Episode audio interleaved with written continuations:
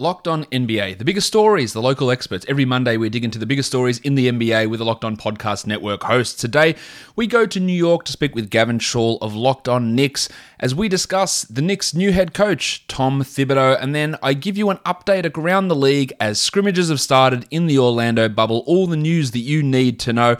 It's all coming up, the biggest stories with the local experts on Locked On NBA.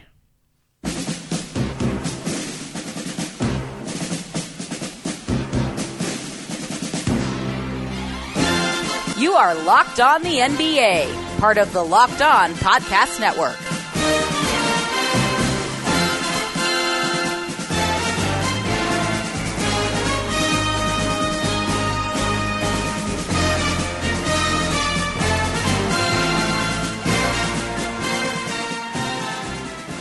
Hello and welcome back to another week of Locked On NBA. I am your Monday host, Josh Lloyd. I'm also the host of the Locked On Fantasy Basketball podcast and the Locked On AFL podcast, and I am the lead analyst at basketballmonster.com and Yahoo Sports Australia. We are less than a week away from NBA real games starting.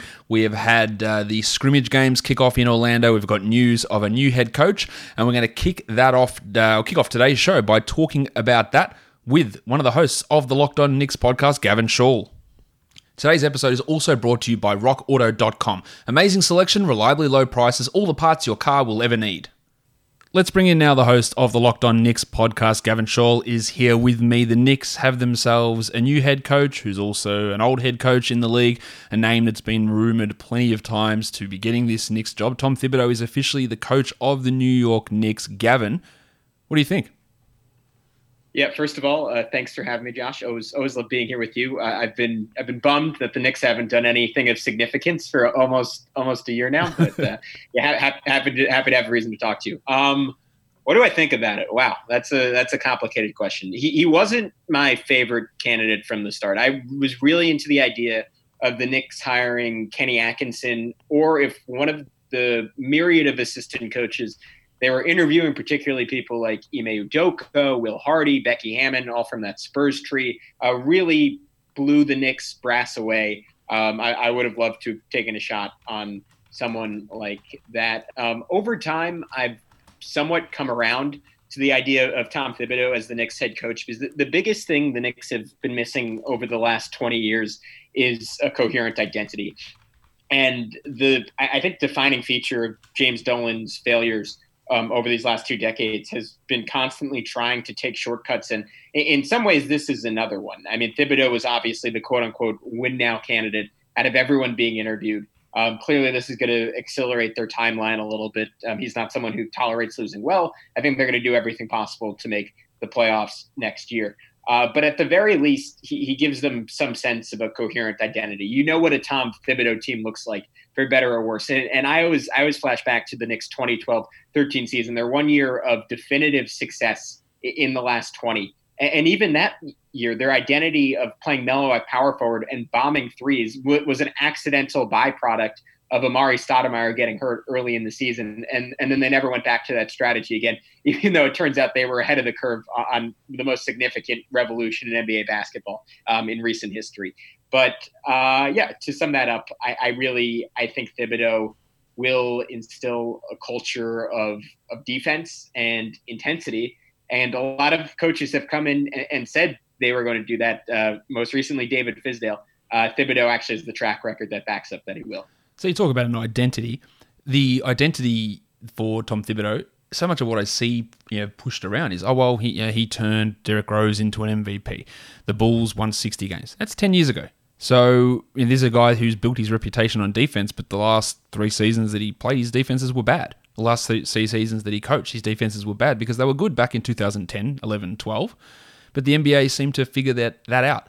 Now, it is hard to fully judge his Minnesota tenure because he's, well, I can judge his uh, tenure as you know, president of basketball operations because that was bad. Like his decision making there was poor. You're sacrificing the future, and he's not going to have that sort of responsibility in New York. You hope he really doesn't have too much of a say in it. But what what is his off, off offensive identity? This is a team that doesn't shoot threes, and you talked about. Well, not not a team. This is a coach who who doesn't prioritize shooting threes. So, in a league that you sort of need to be able to do that and to be able to hit them, you, what what are we looking at? And this is not a team built with shooters, so that sort of fits what he wants. So you know, what yeah. what are we getting here? A guy that's a good defensive coach who's been bad at coaching defense for the last couple of years, and his offense doesn't really seem to make sense in the modern NBA. Yeah, it's strange because his numbers offensively were nominally pretty good in Minnesota. Of course, you have Jimmy Butler, Karl-Anthony Towns uh, on paper, two of the 15 or so best offensive players in the NBA, your offense is probably going to be pretty good no matter what you run. Defensively, you could flip that. Um, he could be a brilliant defensive coach, but if Karl-Anthony Towns is your anchor and you're consistently playing Jeff Teague and Jamal Crawford, even with a guy like Jimmy Butler, are you going to be all that good on defense? Probably not. And, and to me, I mean, Thibs at this point, and you could have argued he was more than this during his Chicago tenure. He falls into a large group of NBA coaches that ultimately don't make a difference. Where the Knicks see some improvement is the fact that they've had coaches who actually impact them in a negative way. I mean, you can list on one hand the coaches that definitively affect winning. Uh, Gregg Popovich in his prime. I would argue Mike D'Antoni with the right roster. Brad Stevens, Rick Carlisle. Uh, of course, there are like a few. Mike Budenholzer, uh, maybe Erik Spoelstra. So I, I got to two hands. But the point is that there are only so many coaches that I would put in the category of definitively great. I don't think Thibs is that guy. Um, my my main point against hiring was essentially what you just said that I, I think his offensive system is antiquated. Uh, that being said, in both Chicago and Minnesota, with the right personnel, he had consistently good offense. So even if he was somewhat backwards, that didn't hold them back. Will, will there be a bigger gap between what he's doing and the rest of the league if he sticks with that? Uh, of course there will be because the rest of the NBA has evolved. And if he hasn't evolved with it, then I, I don't think his tenure with the Knicks is going to be very long. Uh, when he was at the Sloan Analytics Conference uh, this past March, he said all the right things, and it seems like he's thinking the right directions. The question is, and uh, excuse the cliche, can can you teach an old dog new tricks? Is he willing to go away from what was clearly so staunchly his identity for his entire coaching career at the age of of 63, when nominally he has achieved a whole lot of success playing that style of basketball. I, I can't tell you that. It, it, does seem like he has a greater comprehension and, appreciation for what he does wrong. And, and, to me, ultimately, what will this what, what this will come down to is how Leon Rose shapes the Knicks roster. Um, are you going to go out and sign a Davis Bertans, a Danilo Gallinari, a, a Joe Harris, and, and add the shooting that the Knicks so desperately need to have a little bit of breathing room on offense and push Thibs towards all the right tendencies. Were, were all the interviews they had to find the right offensive coordinator for. Maybe convince someone like Kenny Atkinson, whose family is so stable and happy in New York, to stay in New York and be his assistant coach. Heck, maybe convince Mike Miller, who seems to have a complete grasp of modern NBA basketball, to stay on this Knicks staff and be your assistant coach. So, so to me, Thibs is going to be Thibs to some degree or another. You need the personnel and the assistant coaches to push him in the right directions. Yeah, now you, you talked about the offense and having the players there to, to put up those good offenses. In Minnesota, you, had Towns and you had Wiggins, whatever his faults are, and you had Butler and you had those offensive players. In Chicago, similarly. Uh, and you could still make the argument, and I obviously will, that he misused you know, Karl-Anthony Towns. The ball just wasn't in his hands enough. Like the, the yeah. system still wasn't working. But in New York, you don't have those players. You've got nowhere near that level of uh, that player on this squad. And while he has developed guys in the past, like his uh, inability to develop uh, bench rotation guys to stretch out that rotation to put guys at additional risk of injury in meaningless contests is got to be a concern for a team that is built. The future is you know, RJ Barrett. It's maybe it's Kevin Knox. I'm not sure. It's Mitchell Robinson, but will he then go back to or his Taj Gibson playing 28 minutes a night because he loves Taj Gibson and coaches him everywhere he goes? Will we bring, yeah, will he look to trade or put pressure on the front office to bring in Derrick Rose? Will he do what he did in Minnesota and bring in all these former Bulls players? Will he, yeah, sign Jeff Teague now because he used to coach him in Minnesota and now he's a free agent and really rely on these veteran guys, which, as you said, is that win now mode for a roster which is decidedly not win now. Now, the Knicks could have done worse with this hire. We saw the whispers of names Jason Kidd. Mark Jackson at times. And they could have done worse. So I, I agree with you. I think it's probably a neutral, but it's not without significant levels of concern, Gavin. Is that how the New York fan base is treating it? I, I, think so. I think the reaction is very mixed. I mean, there are some people who are over the moon about it, some people who think it's the end of the world, and I, think there's the majority are somewhere in the middle, where, where it's kind of a wait and, and see approach. But it, it's interesting to me because initially the idea of winning now, it it has a if you've been a Knicks fan your whole life, like I have, Josh, you, you have a visceral reaction to that phrase because we've heard it so many times, and almost every single time they've tried to win now, it's backfired, save for that one beautiful year in, in 2012 13. They're always trying to take shortcuts, they're always trying to accelerate their timeline, and it has never, ever worked. The good news is now, for once, they, they have plus draft capital. They have. I, think a building block in, Mitchell Robinson. I, think he's long term. You're talking defensive player of the year, multiple all defensive teams. I, I, think he's a real piece. RJ Barrett, there are more questions. Kevin Knox, way, way, way more questions. But winning now to me can be bad if that means you're playing Taj Gibson a ton. But if you're building the roster out the right way and adding shooting to empower the younger talents on your team to ensure that Mitchell Robinson doesn't have four bodies around him every time he goes up to catch a lob, to ensure that RJ Barrett can credibly attack one on one and isn't going to see two or three help defenders flying at him with zero concern about Julius Randle bricking a corner three off the side of the backboard. If they build this thing the right way, I don't think trying to win now is inherently bad. The issue is the Knicks have gone about it in all the wrong ways and misprioritized time and time again. So it, it ultimately comes down to Leon Rose. And, and I, I really strongly believe, unless you have one of those six or seven coaches that genuinely make a difference, your success as a team is so much more about your front office than your head coach. Gavin, thank you for coming on Locked On NBA and talking about a development for the Knicks heading into next season and all of the Knicks news you can get caught up with with Gavin over on Locked On Knicks. Appreciate it, Josh. Thanks so much for having me. When you're looking to fix your car and you want to do it yourself, if you have to go into your local auto store, it's really tough because they can't keep all the parts in stock. But I tell you who can rockauto.com. Rockauto.com, you can go straight onto that site, find the part for the car that you need, and it's right there to order. Why go into a store and have the guy do the exact same thing? Type it up, load it in, and say, hey, mate, it's going to be three to four weeks. You can just do the same on rockauto.com and save yourself a lot of money on rockauto.com. Their catalog is unique. It's remarkably easy to navigate. You can quickly see all those parts available for your car, and best of all, rockauto.com's prices are always reliably low and they're the same for professionals or do it yourselfers. Why would you spend up to twice as much for the same parts? Go to rockauto.com right now and see all the parts available for your car or truck, right locked on in their How Did You Hear About Us box so they know we sent you. Amazing selection, reliably low prices, all the parts your car will ever need. rockauto.com. Right, so now we're just a few days away here from the NBA season restarting in earnest. I think it's just a good time to sort of catch up on what's going on uh, around the league, uh, injury news, updates, players returning. And I think the big one we've got to start with here is Victor Oladipo. Initially, uh, we didn't, well, he said that he wasn't going to be playing in Orlando, but he's down there with the team and he's participated in both of the scrimmage games. And he looked pretty good. So I really don't see a scenario that Oladipo is not going to play in these regular season games. Why would he be out there in the scrimmage games playing and playing the amount that he is if there was no intention of him going out there and then playing in the seeding games and then playing in the playoffs? So Oladipo looks like he has reverse course on that. The bad news for Indiana, because that's the good news for Indiana, the bad news is that Domantas Sabonis is suffering from plantar fasciitis. We don't know how long he's going to be out, but they're prepared for a not. It's not even necessarily a, a when when he returns, but maybe an if he returns this season. So that's obviously concerning. Without him, it does give more space for Miles Turner to do his thing, but then that forces other guys into roles that they're probably not ready for. Goga Bitadze, more minutes from uh, Doug McDermott. Maybe they have to push like they did in Sunday's scrimmage game, push TJ Warren up to the four and run a three guard lineup of Brogdon, Aaron Holiday, and Victor Oladipo, which is what they did. But that cuts into your bench depth then, because then you're looking at you know, who's your backup two guard. If Aaron Holiday is not filling that role, you've got to rely more on TJ McConnell and Edmund Sumner. So it does have a real cascading sort of impact. Positive to get Oladipo back, no doubt. But if Sabonis is going to miss these seeding games, and I think they're comfortably in the playoffs, so maybe they want to look at it and go, well, let's just take it cautious and we'll see if we can get him ready for the playoffs. Because if they are going to win that first round matchup, no matter who it's against, I think Sabonis needs to be there and needs to be ready to go.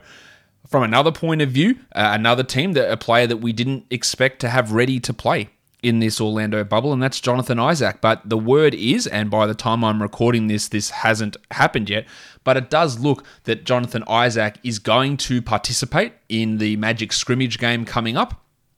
As I said, it hasn't happened yet because I'm recording this on Sunday US time, but it looks like he's going to play. And much like Oladipo, if he's playing in these scrimmage games and he gets through them, then there's no reason to me that he wouldn't play in the seeding games and then into the playoffs because the Magic are pretty pretty assured to get themselves into the playoffs.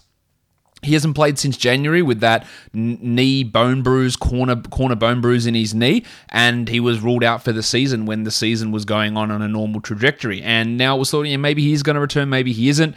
But of course, he's in the bubble. Orlando, he lives in Orlando, and Orlando is where the bubble is. But he is moved into the Disney World bubble, and getting him another set of playoff experience on a team that is pushing to you know challenge whoever they face there, probably the Toronto Raptors in the first round, he's going to be key. So that's good news because we always want to see the best players out there performing, and Jonathan Isaac's one of the best defensive players in the entire NBA. We do have some news in Portland. Damian Lillard had to sit out Sunday's scrimmage game uh, with an injury. That's not great news, obviously. We, of course, want Lillard to be healthy because if Portland's going to have any chance, really, of pushing for that um, uh, ninth seed at minimum. He needs to play. He had an MRI on his foot and it did turn up negative, but he's dealing with foot pain. So at this point, his participation uh, in uh, next Friday or in Friday's game against the Grizzlies, we, we don't know at this stage. And of course, without him, that makes it tough on a positive side for Portland, they did go pretty close against Toronto in the scrimmage, and they started a weird lineup. Yusuf Nurkic and Hassan Whiteside both starting at the four and the five, with Melo at the three, and then CJ and Gary Trent in the backcourt. The most encouraging thing here for Portland is not the fact that Yusuf Nurkic shot 31% from the field, but he had 17 points, 13 rebounds, 5 assists, 2 steals, and 2 blocks. And the most important thing is he played 28 minutes. He will be their starting centre, regardless if they start Whiteside with him or not. If they're only going with one big man, it will be Nurkic. Uh, Zach Collins has looked pretty okay out there as well, so he's back and ready to go. So Portland, despite not having a real three on their roster because Carmelo Anthony struggles significantly in that position, they do have that positivity that Nurkic is back. He's putting up numbers. He's playing 28 minutes already, and he's going to be able to get a pretty significant workload, it appears, here in this restart, which is fantastic news for him, not only for their chances of getting into the um, into at the minimum a play-in game, but how this team will look moving forward. So that's good news for Portland. We just hope that the Damian Lillard injury is nothing serious. On the Clippers, Patrick Beverley has returned. Uh, he did have to leave the bubble for a family emergency. We still don't have word on Montrezl Harrell and Ivica Zubac whether they're when they're going to be back. But Beverley is has returned. Lou Williams has also returned, but unfortunately, due to breaches of the protocol while outside the bubble, he will be uh, having to quarantine for ten days, and that means he misses the first two of the Clippers games in the seeding uh, portion of the restart. Now that doesn't really matter. They don't care. They're not pushing for the number one seed in the in the West. They don't care if they beat the if they catch the Lakers. I don't think that they're going to get overtaken by the Nuggets or the Jazz or the Rockets. They're not going to jump up into the two seed. The Clippers were going to be extra cautious with Kawhi Leonard and Paul George and Patrick Beverley and all of these guys, and probably even Lou Williams, but he just won't be available for those first two games. Landry Shamet uh, should be ready to go for them. He had some uh, COVID 19 issues, so hopefully he looks like he'll be ready to go. He'll just see an increased role without Lou Williams. And with Doc Rivers likely spreading the rotation out a bit, you'll get some Terrence Mann jumping in there as well. But Lou, after getting uh, getting dinner at a strip club, because who hasn't, Lou Williams now has to quarantine for 10 days. Speaking of out of market quarantine, Zion Williamson is back in Orlando. He's only going to have a short quarantine because he didn't breach any protocols while outside of the bubble. So he will be ready to go for the opener against the Jazz on uh, on Thursday? No, on Friday. On Friday, the opener is. So uh, Zion will be ready to go. That's uh, that's great news for anyone who loves good basketball, who loves Zion Williamson, and wants that real push for that eight seed between Portland, between New Orleans, and between Memphis. I'm pretty much ruling out the San Antonio Spurs and Phoenix Suns. Sacramento is the other wild card. They've had a few issues, and we'll talk about them now because De'Aaron Fox had an ankle problem but he's ready to go. He participated in a scrimmage, so that's fantastic news for him. The other one who, the other guy who wasn't there is Harrison Barnes. He was dealing with uh, his COVID 19 diagnosis, but he has joined the Kings in the bubble and he is out of quarantine because he is. Uh, participating in practice, not in the non, not in the contact stuff yet, but he's there, and you would assume that by by the time that things kick off for the Kings, Harrison Barnes will be ready and in the rotation, and the Kings will have a uh, outside of Marvin Bagley, who of course won't be playing at all. They'll have a fairly uh, a fairly healthy rotation, and maybe their team is better off without Bagley because he has struggled through majority of this season. But that's an update on them. Kemba Walker had troublingly missed a bunch of practices in the restart uh, with that knee problem that caused him to miss, games back in February and March. So that was obviously a concern. But he also participated in the scrimmage game on Sunday. He only played about 10 minutes, but he did participate. They're going to be pretty cautious with him because, like a lot of these teams, the Celtics, if they are third or fourth or fifth, I don't think it really bothers them too much. They won't push to catch the Raptors in number two. They would rather yeah, preserve the health of Kemba Walker and then let their other guys, Tatum and Brown and Smart and uh, and Theis and some of the other young guys, yeah, get a little bit of an extra role, maybe some minutes there for Tremont Water as well, as, Waters as they take care of Kemba and his knee. But the good news is he was back, and in the most positive, uplifting NBA injury news you could possibly get, Andre Roberson is back. Now, people might be saying, "What? Like Andre Roberson?" Yes, this guy hasn't played in like two years, two plus years, but he returned to action. He is one of the best perimeter defenders in the NBA. He's one of the worst offensive players in the NBA, but he is one of the best perimeter defenders in the NBA. He also was two of three for three uh, in the game against the Celtics. He had a couple of late threes against Boston. If he can somehow become a corner three threat, then he jumps probably back in ahead of Lu Dort in that starting rotation, provides unbelievable lockdown defense, and providing somewhat of an ability to hit a three. It is massive if he can get back to the level of defense he was at and then also bring in his, uh, uh, I'll say newfound, it's three shots, but his maybe improved three point shooting. So Andre Roberson is back, and that is fantastic news. We've also had a bit of a glimpse at the Philadelphia 76ers. Ben Simmons playing alongside Shake Milton in the first scrimmage game. Simo took two triples and he hit one of them. It looked a lot more natural. in the second game, he didn't. He didn't take any threes in that game. But what he did do is he still produced his unbelievable usual level of production. Defensively, fantastic. And just because you, we have another guy in there who's a point guard in Shake Milton, that doesn't mean that the ball is coming out of Simmons' hands. So the, the Sixers, um, he had nine assists in the first game and nine assists in, in the second game. The Sixers putting up some, some pretty strong performances here um, against against the the opponents that uh, they've been um, uh, put up against so far, and Simmons playing alongside Milton. I think is uh, it's it's pretty interesting to see him at least attempt those threes, but put up yeah back to back nine assist games while not being the point guard and showing at least some I guess, ability to shoot or some not to get them, but at least but at least to take those threes. That could really be a big game changer. I think the Sixers are a real dark horse to make the NBA Finals. If there's anyone outside of Milwaukee in the East that I'm looking at, it is Philadelphia, and we'll see how it goes. But and Embiid's dealing with some calf soreness at the moment, which is always a trouble. But getting Simmons out there and at least showing some sort of shooting ability is a positive.